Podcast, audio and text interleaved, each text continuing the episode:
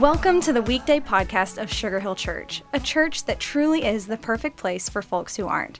So, whether you're exercising, driving, meditating, or just hanging out with us today, thanks. Let's join Pastor Chuck Allen for an encouraging message. Thanks so much for that introduction. I'm so glad you've joined me on today's weekday podcast where I want to talk about a monumental mistake. that when you hear this story, it, all that's going to be funny, I promise. Listen to what Luke writes in his gospel in chapter 17, beginning of verse 32. He says, Remember Lot's wife. Whoever tries to keep their life will lose it, and whoever loses their life will preserve it. Now, it's not a riddle. I want you to think about this nostalgia. It's usually a harmless pastime where we have this fond reflection on something from the good old days. But for Lot's wife, the old way of life cost her more than she bargained for and turned out to be dearer than life itself. In Luke 17, Jesus strongly corrects those who, after coming to him, looked back fondly at their former way of life. Jonathan Edwards, a great missionary and author, looked into Lot's wife's attraction to Sodom's lifestyle. You've got that right, Sodom and Gomorrah, Sodom. And the tragic consequences with her having a hard time releasing the past and as a result making a monumental mistake. Jonathan Edwards says, All the enjoyments of Sodom will soon be burned, and it is with all the enjoyments of sin, they are all appointed to the fire, and surely it is not worthwhile to look back upon the things that are perishing.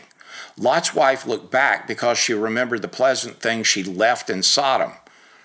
And then Jonathan Edward turns the corner a little bit and says, So it's very often with some Christians. But when they look back, they put themselves under great disadvantage. They dreadfully harden their own hearts and stupefy their souls by quenching the Spirit of God. They make way for discouragements. Did you hear that? They make way for discouragements in their life. They give Satan great advantage to ruin them. Their souls presently become hard like the body of Lot's wife, and though they live long after, they never get much further. Friend, listen, the call to walk closer with God, the call to discipleship, is a call to a new life. Looking back means something in your old life is still of greater value to you than your new life in Christ. Looking backward allows momentary pleasures to compete with the eternity and the love of Jesus the Savior. God desires you, friend, that you give un- undivided attention and devotion to Him, a truth Lot's wife learned the hard way and far too late. Don't miss the message of her disastrous and monumental mistake. Looking back can be hazardous to your health, but it will most definitely be hazardous to your spiritual health. Go ahead and stop looking in the past. Let Christ forgive you of it and let Him move you beyond it. To live in the past is not to accept the victory that He's claimed for your present and your future. And don't find yourself stuck looking behind because nobody has ever been able to pedal a bicycle or run well when their head wasn't facing forward.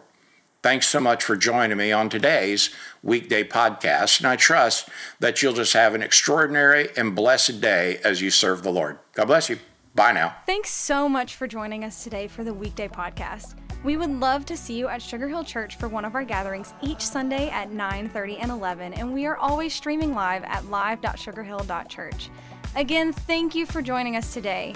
Please share these weekday podcasts with friends and family by tapping the share button. Have an awesome day. Música